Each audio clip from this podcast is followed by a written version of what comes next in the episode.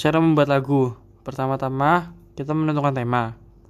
Setelah menentukan tema, kita dapat mencari inspirasi-inspirasi untuk membuat lirik. Setelah mencari inspirasi, kita menyusun lirik. Setelah menyusun lirik, menemukan nada. Setelah menemukan nada, kita dapat mencocokkan nada-nadanya. Setelah itu lagu siap sudah selesai.